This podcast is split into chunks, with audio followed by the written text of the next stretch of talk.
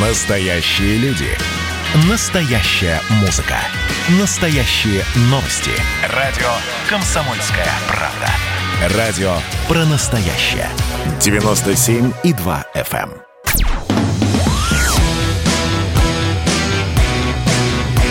«Война и мир» с Андреем Норкиным. Итоговая программа о политических сражениях и мире вокруг нас. Здравствуйте, вы слушаете радио «Комсомольская правда». Андрей Норкин, студии Валентин Алфимов. Здравствуйте. Привет. Да, «Война и мир». 8 9 6 7 200 ровно 9702. Наш WhatsApp Viber. У нас сегодня будет больше мира, наверное. По крайней мере, мира, которого мы ожидаем, мы на него надеемся. Это в первой части. Э, И внешний политический мир, и внутриполитический мир. А вот после 19 часов у нас Будет настоящая просто война. ми- Да ладно, ну перестань. Это будет Как- настоящая война. Ладно, к нам приходит сегодня специалист Роспотребнадзора, а, которая нам а, расскажет про все про Новый год. Нет, неправильно. Она не про Новый год расскажет. Она нам расскажет про новогодний стол. Ну, а что может быть что- еще важнее в Новый год? Алкаш. Так, И про это, кстати, тоже расскажет. ну, естественно, если для тебя э, э, новогодний стол самое главное в Новый год, то значит ты алкаш. Так, давайте мы сначала перейдем к э, теме внешнеполитической. Как я сегодня сказал в эфире место встречи, закончилась многострадальная, долгая очень избирательная кампания в Соединенных Штатах. Владимир Путин утвердил в должности президента США Джозефа Байдена. Ну, а, кстати, американцы согласились, потому что, да, коллегия выборщиков свой выбор сделала, и Путин сразу отправил поздравительную телеграмму. Так что, как ни крути, так оно-то и получается. Михаил Синельников, Аришак у нас сегодня в прямом эфире. Михаил Ильич, здравствуйте. Добрый вечер. Здравствуйте, Михаил Юрьевич. Ну что, а, вы ожидали каких-то неожиданностей вот уже на той стадии, которая была после голосования 3 ноября? Да я и до нее никаких ожиданностей э, не ожидал, а, потому что, ну, я не отношусь к Соединенным Штатам Америки так, как э, смотреть на них и видеть только то, что ты пожелаешь. Это потому, Поэтому- что вы там прожили достаточно долго, знаете все изнутри. Ну, даже, даже не в этом, понимаете, я не скажу, что какой-то супер знаток Соединенных Штатов Америки. Я и Россию-то не знаю, потому что Москва одно, Владивосток другое, Кавказ третье. А, ну, есть у меня некоторое ощущение, может быть, интуиция какая-то. В общем, ну, как бы вот когда уже вот это вот а, президентское дерби, да, только начиналось, я практически не сомневался, что следующим президентом Соединенных Штатов Америки будет Байден. Это показывало и вся дальнейшая, ну, например, даже такой нюанс, что там, начиная с 17-18 года, любой такой средний демократ э, на выборах, э, ну, при опросах, если бы выборы состоялись в это воскресенье, он всегда с большим отрывом побеждал Трампа. Когда назначили Байдена, когда стало ясно, что будет, так сказать, основным противником Байдена, да, я немножко зашевелилась э, надежда, потому что, ну, Байден не самый лучший кандидат. Надежда, простите, э, на А что? Трамп, а что Трамп все-таки сумеет остаться, да? Вот, но э, по всей совокупности событий все-таки стало ясно, что Трампу не удержаться. А И- чем вам Трамп э, нравился, скажем так?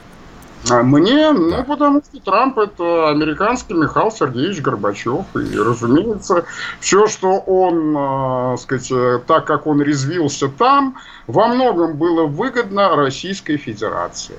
Байден это, пожалуй, сейчас наилучший выбор для Америки с точки зрения американца. Вот если бы я был американцем, я, конечно бы, э, сказать, был бы горд за свою страну, если бы я жил в Америке. Михаил Юрьевич, честно говоря, я вот смотрел сегодня на э, штаты, которые проголосовали за одних, за других, ну вот эта красно-синяя картинка, и большая часть штатов голосовала как раз за Трампа. Я сейчас именно в количественном, а, в количественном выражении э, конкретно единиц штатов. Понятно, что здесь 50 выборщиков, здесь один, но факт остается фактом. Нет. Понимаете, а еще раз, вот э, если вы желаете что-то увидеть, вам это близко, вы это увидите, да? Ну, например, ну хорошо, вы считаете по штатам. А почему, допустим, не считать по физическим лицам, э, людям, да, по конкретным американцам? Вы что, будете, э, сказать, отрицать, что физически за Байдена так же, как в свое время, например, из-за Обаму, когда он выходил э, в соревнования с... Не, Михаил Ильич, это все понятно. Просто Валя, Валя говорит о первой реакции, а первая реакция, мы знаем, она иногда бывает первое впечатление наиболее правильной. Если мы просто посмотрим на карту, Соединенных Штатов, действительно, которая покрашена вот в эти два цвета, красный республиканский, голубой или синий демократический, то впечатление складывается, что большая часть страны голосует за проигравшего президента. Поэтому, когда мы, собственно, что сейчас хотим спросить? Вы сказали, что это лучший выбор для американцев. А у нас, ну вот, в силу, не знаю, физического нашего строения, то, как наши глаза работают, впечатление складывается другое. Действительно ли это лучший выбор? Да, вы понимаете, вы просто как бы отзеркаливаете да, ситуацию да. с российской на американскую.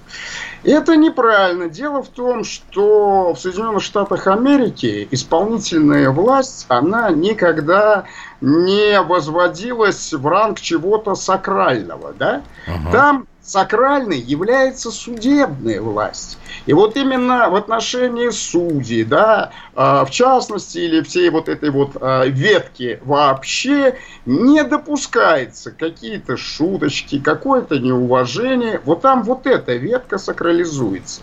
Что касаемо исполнительной власти, то ну, в сознании многих американцев президент это, знаете, всего лишь завхоз. И когда вы говорите, что голосуют за Трампа, нет, не за Трампа, не за конкретного завхоза они голосуют или не голосуют, или поддерживают, или не поддерживают. А, есть определенные консервативные ценности, которые в Соединенных Штатах Америки многие разделяют. Это бесспорно. Но разделяя вот эти вот ценности и быть готовым к тому, чтобы, я не знаю, выйти на улицу и устроить какой-то бунт, какие-то баррикады за конкретного выразителя, не самого лучшего этих ценностей, это далеко не одно и то же. И, ну, опять же, говорю, все зависит от того, сказать, каким образом считать. Считаем мы, допустим, по медиане одна картина, считаем мы по среднему арифметическому другая картина. Нельзя сказать, что кто-то здесь обманывает. Это просто метод э, подсчета. Вот вы смотрите на карту чисто зрительно, да. А, это исторически так, и этому есть объяснение, почему вот именно такие цвета, и они действительно бросаются в глаза. Но если мы закроем карту и будем смотреть по сказать, физическим людям, американцам, то мы видим, что здесь э, нет ничего странного в том, что президентом будет Байден. Хорошо, Михаил Юрьевич, а нам-то что? А я вам объясню, значит, что, собственно говоря, нам. И знаете, вот э, то, что будет дальше, я прочитал давным-давно еще в школе, э, в учебнике по биологии, да, в разделе межвидовая борьба за существование. Вы как бы вот э, знаете, например, что существует даже такой э, термин, как э, эволюционная гонка вооружений. Вот это вот дословно. Но это, знаете, означает, что жертва бежит быстрее, чем ее родители. В свою очередь, хищник бежит за ней тоже быстрее, чем, сказать, его предки. Хорошо ли это или плохо? Ну вот для популяции в целом, да, это хорошо, потому что это стимулирует развитие, это стимулирует движение, да. Но иногда, знаете ли, бежать не хочется, да, там по целому ряду причин. Комфортно, вот, или, сказать, э, просто страшно. И если прочесть, и не хочется этого делать, да, и достаточно прочесть учебник, да, чем это заканчивается. А заканчивается тем, что межвидовая борьба – это же не обязательно прямое уничтожение. Просто менее приспособленные к условиям существования оказываются без источника пищи и подходящей территории для размножения. В результате популяция э, гибнет. Вот я к чему это про Байдена и Трампа. Понимаете, соревноваться в основном не хочется, чем хочется, да? Это требует очень многих усилий. И поэтому желательно, чтобы пришел какой-то чуждый дядя и сделал все за нас, к на... да еще и к нашему удовольствию. Вот именно вот это я с, с, связываю вот с этим... Ну, э, Михаил подождите, пожалуйста. Дайте я вот все-таки э, чуть-чуть еще, прежде чем мы перейдем к тому, что, что нам. Вот, во-первых, ваша сравнение это с забегом. Есть, ну, вы знаете, наверняка очень симпатичный такой парадокс про Ахиллеса и черепаху. Слышали, наверное, да? что Ахиллес никогда не сможет черепаху догнать, потому что он пробежит там какое-то расстояние там в тысячу шагов, а черепаха ну, пройдет... Разобранный этот случай, разобранный, подробно да, раз... вот. Во-вторых... И доказано, что первый я взгляд пон... ош... Я понимаю, ошибка. да, но тем не менее это такая очень красивая история, и всегда, когда есть однозначное какое-то суждение, можно ее подбросить для разговора, получается какой-то спор. Во-вторых, вы сказали, что американцы относятся к президенту, ну, не более как к завхозу. Ну, честно говоря, тогда я не очень понимаю, что они там так бесновались такое время, э, так долго, если они вы выбирали всего-навсего заведующего хозяйством. Там явно как-то глубже эта конфликтная история. Вот. А а когда мы говорим о том, что, что нам, то тут, наверное, надо действительно вспомнить э, поздравительную телеграмму российского президента. Она такая крайне официозная, очень даже сухая. И, в общем, похоже, что мы особо никаких надежд тут и не испытываем, и не должны. Вот если позволите, давайте мы тогда после паузы к этому и перейдем. Ну что, это хроники Цыпкина на радио «Комсомольская правда». Имеет ли право звезда напиться, принимать наркотики и вообще вести образ жизни, который не может послужить примером подрастающему поколению? Что делать в принципе с алкоголизмом? Ну, перебрал в барик, со всеми бывает. Приехала полиция забраться на постамент, тереть э, каменный э, член и думать, что произойдет с тобой чудо. Звонит бабушка. Она говорит, не имею никаких претензий к тому, что ты используешь мат. Можно не позорить меня на всю страну и вся в своем посте написать грамотно с мягким знаком. Известный писатель Александр Цыпкин ведет дневник специально для радио «Комсомольская правда». Без купюр и цензуры. Хроники Цыпкина. Слушайте по пятницам в 10 вечера по Москве. Я, правда, к сожалению, сразу сяду.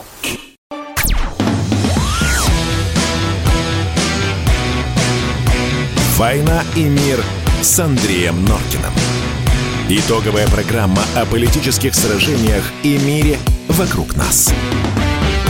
И мы сейчас еще один вопрос тогда зададим Михаилу Синельникову Решаку. Михаил Юрьевич, так вот, э, в телеграмме Путина написано э, следующее, что... Ой, господи, куда она убежала?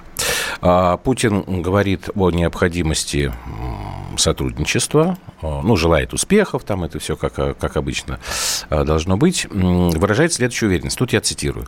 Россия и США, несущие особую ответственность за глобальную безопасность и стабильность, могут, несмотря на разногласия, реально способствовать решению проблем и вызовов, с которыми сейчас сталкивается мир. Конец цитаты. Как вы думаете, Байден к этому готов? К чему? Совместно... Байден всегда сов... готов. Всегда готов? Байден, нет? Байден и американцы, они всегда готовы э, с нами что-либо подписать. Никаких вопросов в этом нет. Весь главный вопрос, а за чей счет будет этот банкет? Знаете, как а, в 90-х годах а, приходил рэкет, да, и говорил, отдайте мне то, то, это и это. Угу. А у него спрашивали, а, а взамен чего? А взамен наше дружеское расположение. Угу. Так вот, Байден а, и новая администрация, ну хотя какая она новая, там, ну, в общем, сказать, да. Во многом это, сказать, знакомые все лица, и сейчас нам, собственно, без разницы, без особой, кто там будет, там, Уильям Бернс или Джейк Салливан, да, это все, что называется, детали. Кстати, вот этот период э, с 14 декабря по 20 января, он как раз и дается до инаугурации. Угу. формирование, да, да, для формирования новой администрации. Минута у нас осталась, Михаил Юрьевич. Ну да, здесь. Угу. Вот. И здесь вопрос – на каких условиях мы будем договариваться? Что мы предпочтем?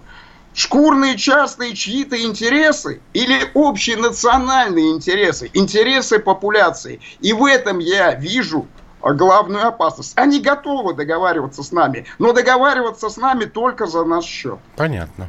Понятен и, соответственно, ваш ответ из этого. Спасибо большое. Михаил Синельников, Аришак, э, политолог, американист, был у нас в прямом эфире. Это программа «Война и мир». Сейчас мы хотели с Валей еще несколько минут посвятить другой теме, потому что это вот новость такая интересная сегодняшняя. Ну, свежая, совсем буквально несколько минут назад пришла, а, пришла к нам в редакцию. Глава Росгосцирка покинет свою должность. Генеральный директор а, Владимир Шемякин написал заявление об увольнении. Увольнение по собственному желанию. 15 декабря, то есть сегодняшний день, последний ага. его рабочий день. Вот. И... До конца года должен быть конкурс, я так понимаю, объявленный. В феврале он начнется на замещение вакантной должности. Да. У нас сейчас в эфире гендиректор директор и художественный руководитель Московского цирка на Цветном бульваре Максим Никулин. Максим Юрьевич, здравствуйте. Добрый всем вечер. Да, скажите, пожалуйста, для индустрии цирковой это очень важное событие? Да даже затрудняюсь что сказать, потому что э, как-то все это уже ну, вы знаете, как история все время повторяется, да, uh-huh. но сейчас уже похоже на фарс, потому что uh-huh. Ну, честно говоря, не знаю. Понимаете, если было принято решение там в дебрях Министерства культуры или правительства, где, я не знаю, я, так сказать, человек в этом не посвященный. Если было принято решение поставить э, как бы специально человека не циркового на эту должность, как бы антикризисного менеджера, как бы человека, который э, занимается управлением прежде всего, то, ну, хоть дайте ему время понять цирковые э, реалии за... Просто чтобы наши слушатели понимали, вы сейчас как раз о господине Шемякине говорите, потому что он был конечно, назначен конечно. гендиректором в октябре прошлого года, то есть год и там, в общем, месяц. Ну, так. год и чуть-чуть. Угу. Поэтому, понимаете, цирковая составляющая, она достаточно непростая для человека, пришедшего со стороны. Там мало понять, нужно больше почувствовать. Сколько это может занять времени? У одного столько-то, у другого столько-то, но явно не год. Это мало. Это очень мало, что придя со стороны, э, ощутить, понять и э, прочувствовать всю эту систему. Поэтому тут, с моей точки зрения, есть э, какая-то непоследовательность раз. Uh-huh. Ну, если вы решили, то там, дай человеку там, то, что называется карт-бланш. Uh-huh. А потом посмотрите, ну, это, вы знаете, это советская шутка еще таких у тех времен. Обычно начальник э, держится три года. Первый год он вникает в подробности. Второй год он все это разваливает, а третий год его снимает. Угу. Но тут даже такого времени не прошло. Я не считаю, что это взвешенное решение, хотя я не знаю подробностей, я не ну, знаю обстоятельств. Вот знаю, смотрите, что... Максим Юрьевич, не знаю, насколько вы сочтете возможным комментировать слова вашего коллеги, я имею в виду Эдгарта Запашного. Он сказал, что ситуация, в общем, накалилась, э, ну, в первую очередь из-за некой такой конфликтности, что команда господина Шемякина, она как минимум с тремя самыми крупными цирковыми коллективами вошла в прямой конфликт. Можете что-то сказать я, по этому поводу? Нет, не могу, потому что, во-первых, я не, я не понимаю, какие это такие три цирковые коллективы, с которыми можно войти к директору и крупнейшей цирковой системы. Во-вторых, э, система, как, как бы ситуация накалилась не вчера, не позавчера, задолго до прихода господина Шемякина. И опять мне памяти, я, так сказать, небольшой поклонник господина Шемякина, хотя мы в прекрасных отношениях, и те контакты, которые у нас были, они все разрешались э, к нашему обоюдному согласию. Да, были споры, были какие-то, там, не знаю, дискуссии, но они все решались. И он на меня произвел и производит впечатление человека вменяемого, с которым можно работать, с которым можно разговаривать, прежде всего. Меня еще в свое время, когда он только заступил на должность, подкупило то, что он не, не стеснялся задавать вопросы. Uh-huh. То есть человек, который э, как бы говорит о том, что он ничего не знает, но хочет узнать, он всегда внушает доверие. Значит, не просто так. Э, и как бы третье, ну, понимаете, в чем дело? Конфликты, они могут быть. И ситуация может накаляться. Ситуация накалилась, повторяю, не вчера, не позавчера. Она вышла из-под контроля и государства в том числе давным-давно этому уже даже не, э, не годы сроком, а гораздо э, более продолжительный период времени.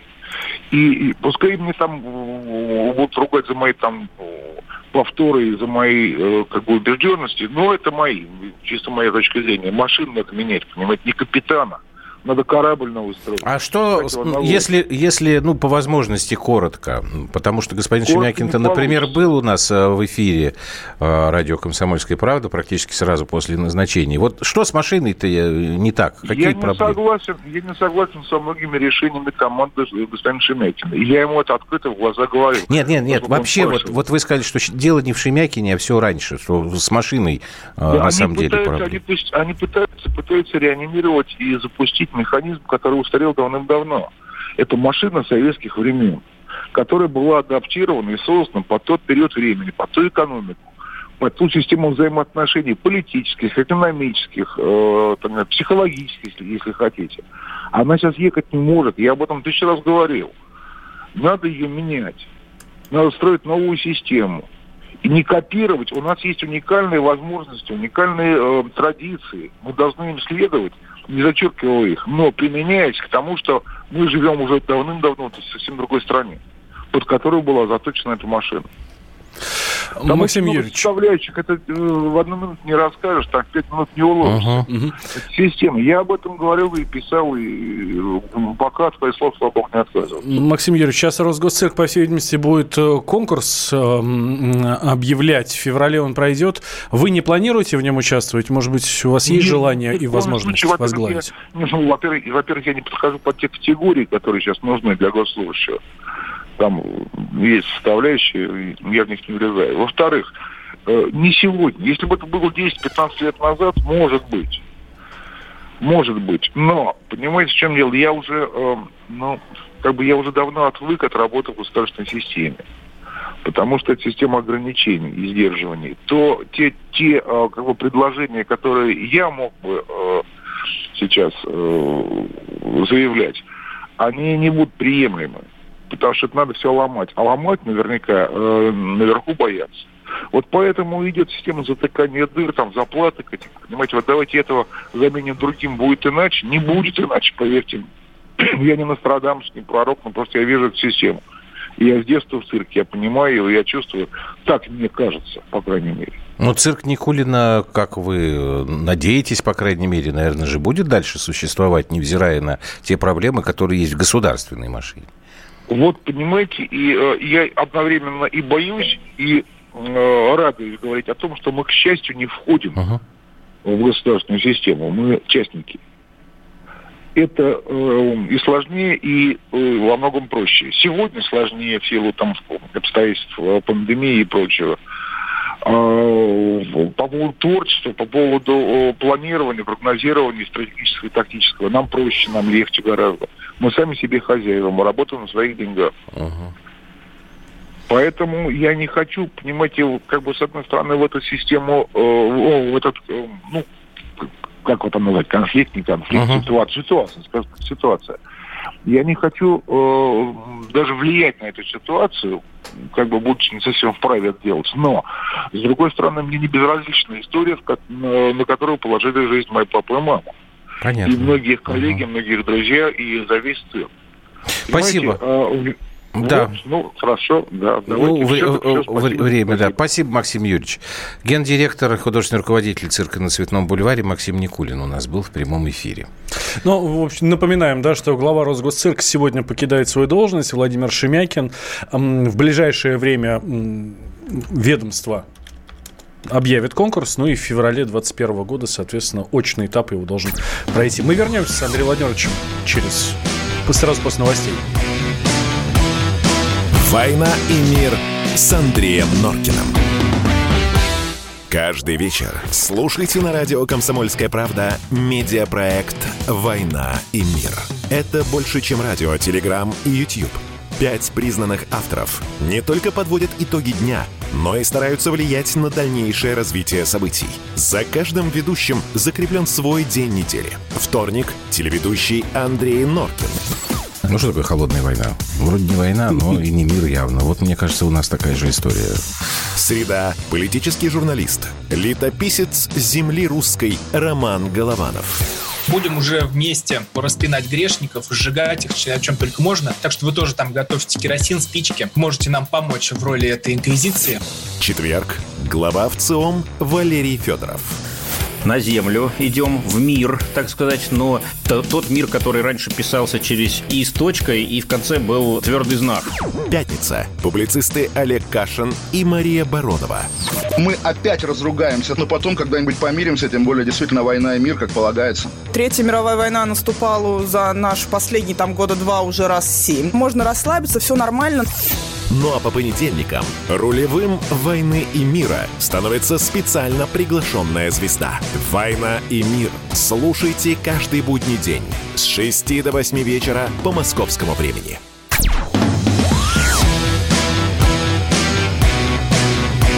«Война и мир» с Андреем Норкиным. Итоговая программа о политических сражениях и мире вокруг нас.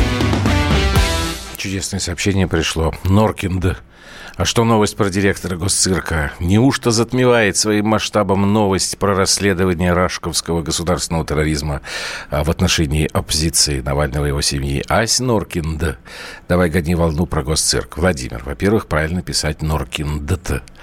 Вот это, да, гос, волну про госцирк мы уже больше гнать сегодня не гоним. А про расследование, которое вас так волнует, завтра смотрите место встречи, я вам все расскажу. Владимир, дорогой. Ну что, дальше пойдем? Да, да, давайте смотреть. Тут Госдума во втором чтении приняла все-таки законопроект с небольшими доработками, с изменениями. Ну, там, по-моему, они не, не критические какие-то эти поправки, изменения были. Ну, ну, второе чтение, оно же такое как раз ключевое, ну, да, да, да. Вот как раз разрабатывают все, все э, поправки ко второму чтению, а в третьем уже просто утверждаются. Вот. А, приняла во втором чтении Государственная Дума законопроект о штрафах до 150 тысяч рублей за хамство чиновников в отношении граждан. Ну, один из авторов этого законопроекта, глава Думского комитета по информационной политике Александр Хинштейн, сейчас присоединяется присоединяется к нашему разговору. Здрасте, Александр Евсеевич. Здрасте, я уже присоединился. Да я вижу, но слушатели наши вас не видят, пока ждали, что вы появитесь в, эфире. Ну, э, скажите, пожалуйста, те поправки, которые сейчас были внесены вот на стадии второго чтения, вас как автора устраивают целиком? Ну, я, э, собственно, и внес большинство этих поправок mm-hmm. ко второму чтению, поэтому, да, безусловно, они меня устраивают. Я считаю, что закон стал гораздо более четким, э, внятным и реализуемо. А что принципиально, во-первых, изменилось и а, основные его положения для наших слушателей, да? То, что вот это хамство в хамство от чиновников, ну, это такое очень, очень размытое понятие, очень.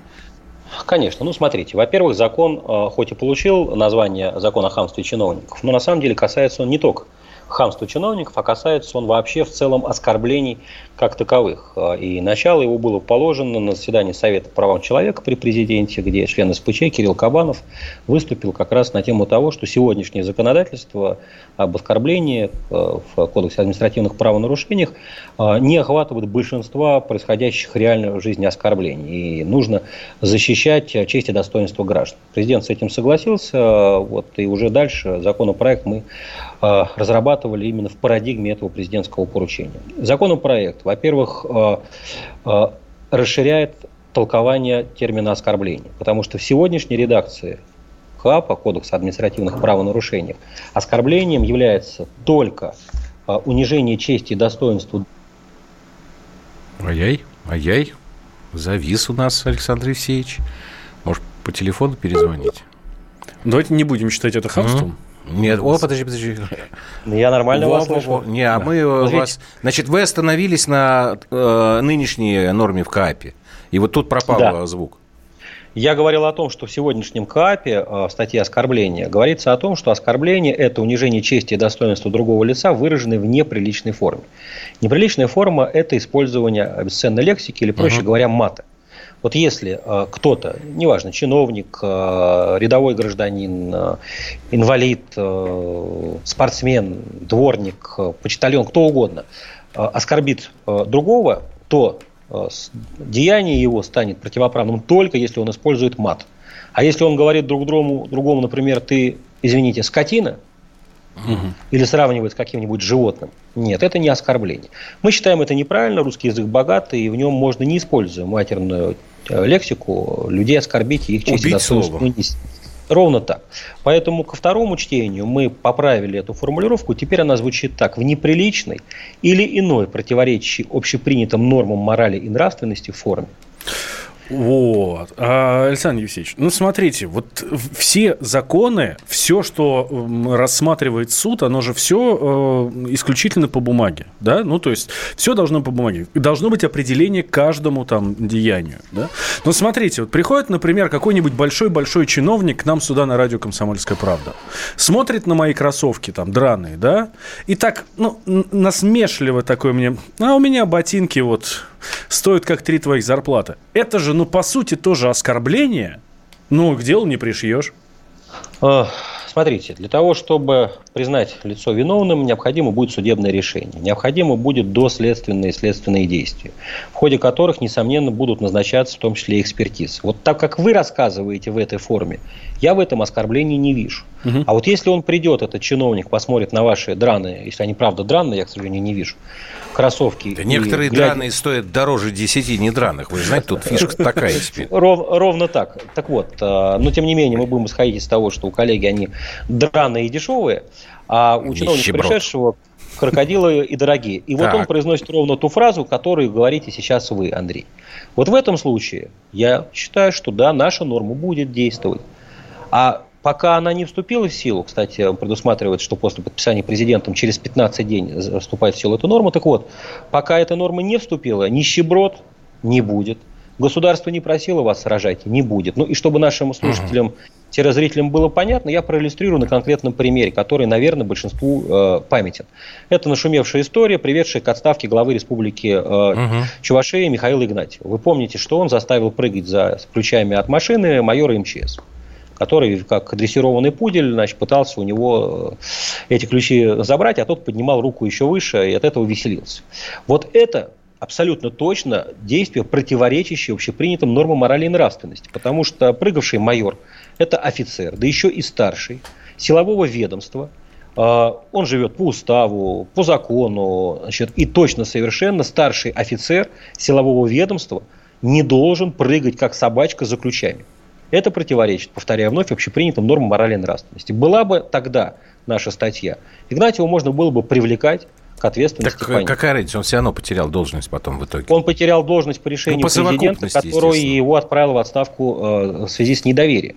Но э, я привожу самые такие э, яркие, вопиющие случаи. Угу. А их, к сожалению, гораздо больше, чем одна история с Игнатьевым. Можно много других примеров привести. Но в подавляющем большинстве случаев, 99%, к сожалению, э, люди, позволяющие себе э, прямо унижающие, э, там, э, уничижающие формулировки, высказывания, реплики, никакой ответственности с правовой ну, то есть точки это зрения вот то, не что несут. Я вот сейчас вот читаю, ну, по, это, по-моему, у меня российская газета сейчас открыта, значит, тут написано, Хинштейн рассчитывает, что законопроект станет серьезным ступором и заставит да. чиновников задуматься, прежде чем позволять себе какие-то непочтительные, оскорбительные, унижающие честь достоинства реплики, недостойные Абсолютно поведения. Абсолютно согласен. Именно так. А Именно ск- так а считаем. сколько надо таких вот э, будет эпизодов, чтобы применить эту статью действий, чтобы ну, всем чиновникам это стало понятно? Ну, вы же лучше меня знаете, что э, как бы есть такое мнение, что меня это все равно не касается. Мало ли какой там закон, он для кого-то еще написан, а я все равно выше. Ну, и можно я вам отвечу вопросом на вопрос? Ну, давайте. А у нас большое количество чиновников ежегодно привлекается, ну, вообще госслужащих, муниципальных служащих, э, военнослужащих. Ну, это все относительно, Александр Алексеевич. Не-не-не, дослушайте вопрос. Привлекается ответственности за получение взятки. Ну, да, наверное, сейчас достаточно много, если сравнивать там с периодом, который был несколько лет назад. Ну да, э, много. Мы сюда можем а, и губернаторов, число... и даже федеральных министров там поставить в этот ряд. Есть такие эпизоды. Что такое Да что ж такое-то у нас сегодня творится? Да, тем временем при, пришла новость вот на информационные ленты. 56% россиян заявили, что могут материться только при сильных эмоциях. Мне кажется, эта новость очень в тему нашего сегодняшнего обсуждения. Ну, знаешь, э, Я... да, во, опять вы с нами. Да, Александр Нормально Ильич, да, да, да, да. Да, спасибо. Я услышал о том, что 56% могут только в сильных эмоциях, но вот теперь важно, чтобы из этих 56% а, госслужащие, чиновники и приравненные к ним категории а, это делали только в узком своем кругу. При этом важно, что закон, а, он распространяется не только на период, когда чиновник находится при исполнении, ну, условно говоря, с 9 до 18, а на весь период его нахождения в должности. У нас так записано, что в связи с исполнением ими своих полномочий. Это значит, что даже в воскресенье, если чиновник или депутат пойдет на рынок, по дороге пнет кошку, демонстративно облегчится на глазах у публики, потом оскорбит всех собравшихся и назовет нехорошими словами, не используя ненормативную лексику, он будет отвечать именно как чиновник. Угу. Здесь вот, сейчас, Валя, пока да, времени не так много. А, Александр Алексеевич, тут интересная э, законодательная инициатива пришла. Это из э, Коми нам э, звонок 0969. Штраф ну вот, который будет обязан выплатить чиновник, нарушивший э, действие этого закона, нужно выплачивать тому, кого оскорбили. Спрашивают, как вам такая идея? Не там куда-то в госбюджет, а вот именно оскорбленному человеку. Такая будет э, как бы компенсация. Идея разумная. Единственное, ее не нужно для этого реализовывать через норму закона, а потому что, объясню, э, если э, в суде будет установлено и состоится решение о наказании того или иного госслужащего, муниципального служащего за оскорбление другого лица, у этого лица появляется право выйти с иском и требовать с него иную сумму денег потому что будет уже установленный в суде факт оскорбления. И дальше в гражданском правовом порядке, пожалуйста, э, вы идете и 100% побеждаете, потому что, повторяю, у вас на руках есть судебное решение, это называется на юридическом термине приюдиться. Давайте прервемся. Но... Вы там ответьте на звонок, а у нас все равно сейчас пауза должна быть рекламная. Потом вернемся в эфир. Хорошо. Так, Александр Хинштейн, вот тут м, Олег пишет. Огласите, пожалуйста, весь список запрещенных матерных слов. Олег, а, Олег это нам очень простая ситуация. Очень дорого будет стоить не, не, не, на радио. Есть пять слов. И их производные. Правило пяти корней. Это слова на «х», на «п», на «б», на «е» и еще слова на «м», но не «мудак». Мудак можно, а вот ага. другое слово нельзя. Вот если вы фантазию свою примените, вот от этих слов образуете, вот это вот все матерные слова, они запрещены. Мы вернемся скоро в эфир.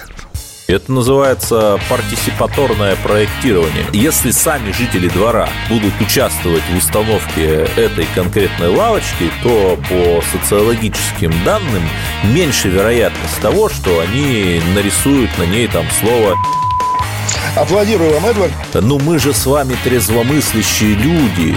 Эдвард меня убедил, что это нормально. Отдельная тема с Олегом Кашиным и Эдвардом Чесноковым. На радио «Комсомольская правда». По будням в 9 вечера по Москве. Тоже мочить в сортире, но других и не так.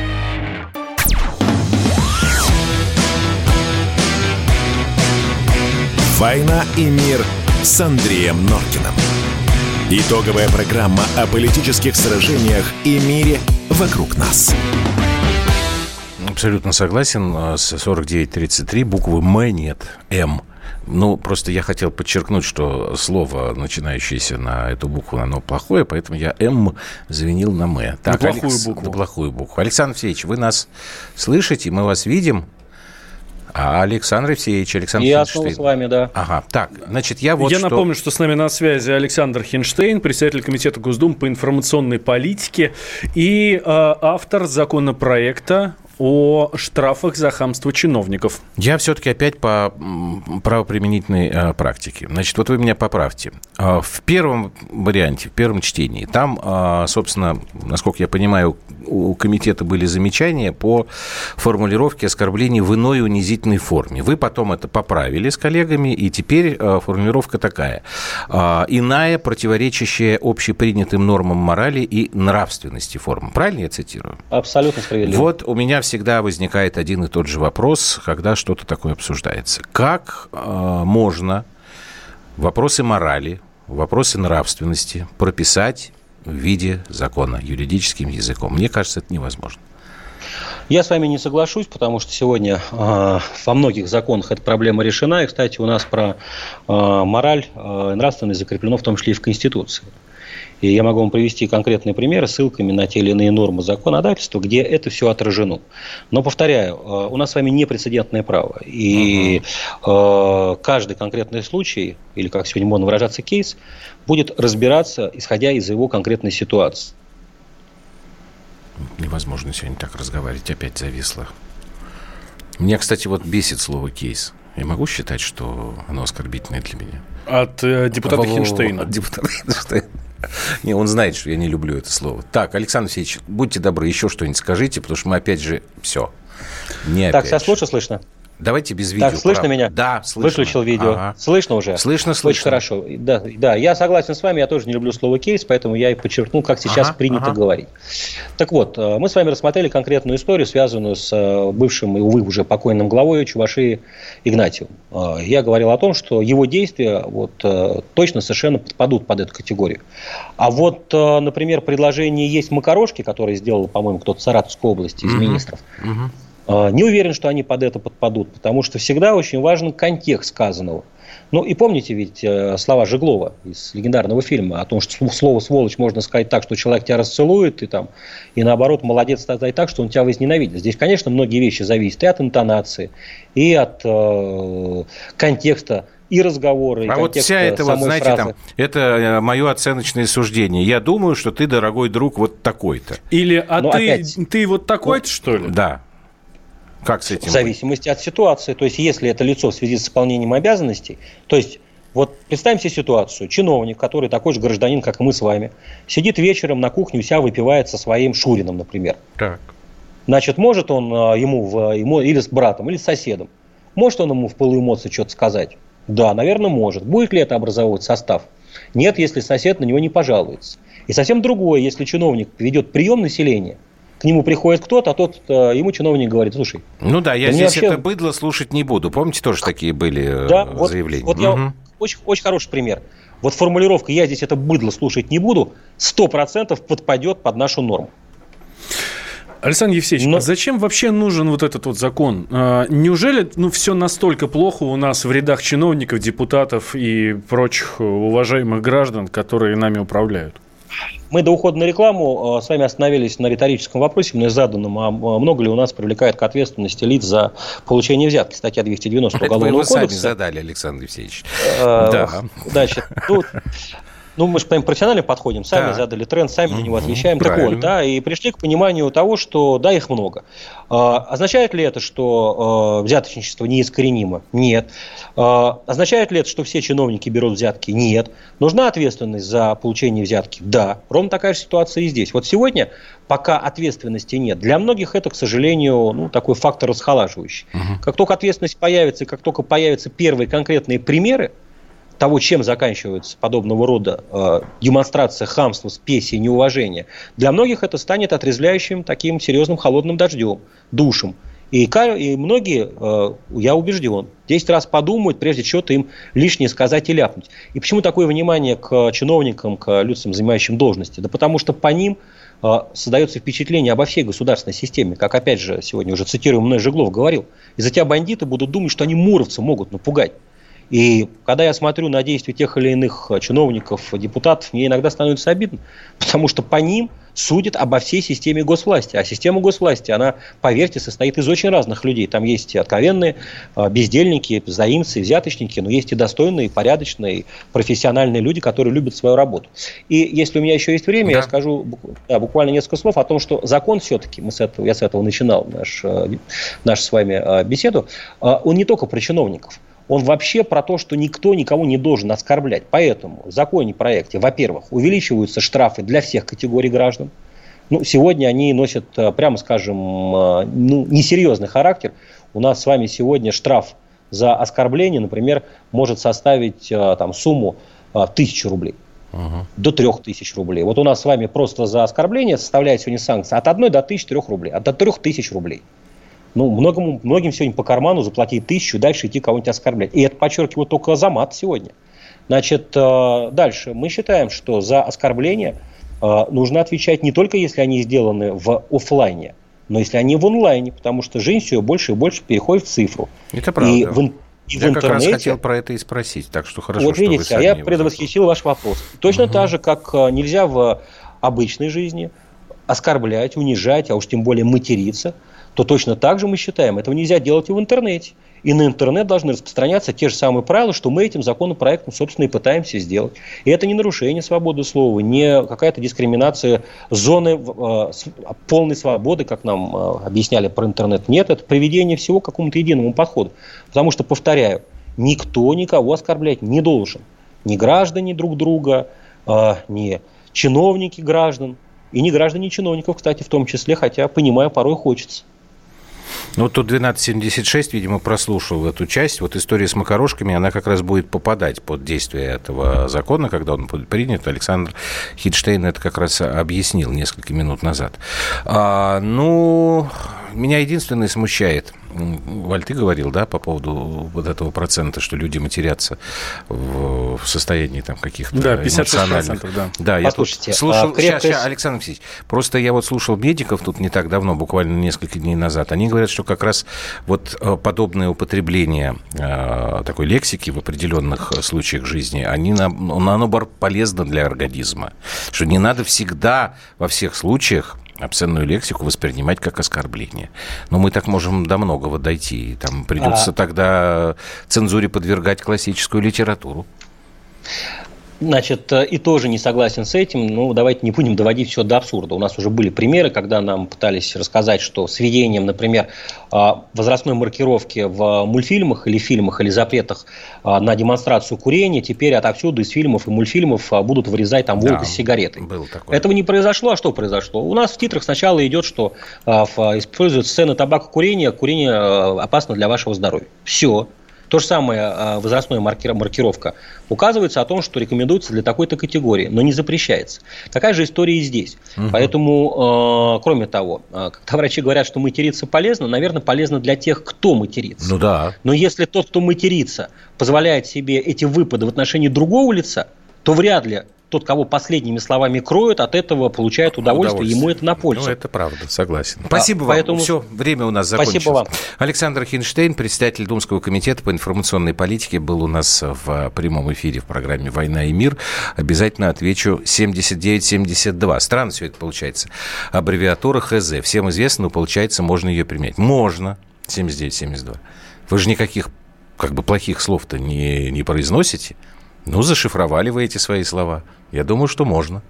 Хотя вот с точки зрения законодательства теперь, Валь, как ты считаешь? Проснись.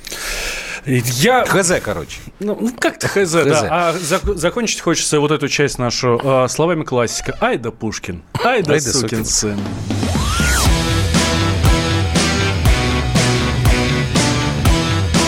«Война и мир» с Андреем Норкиным.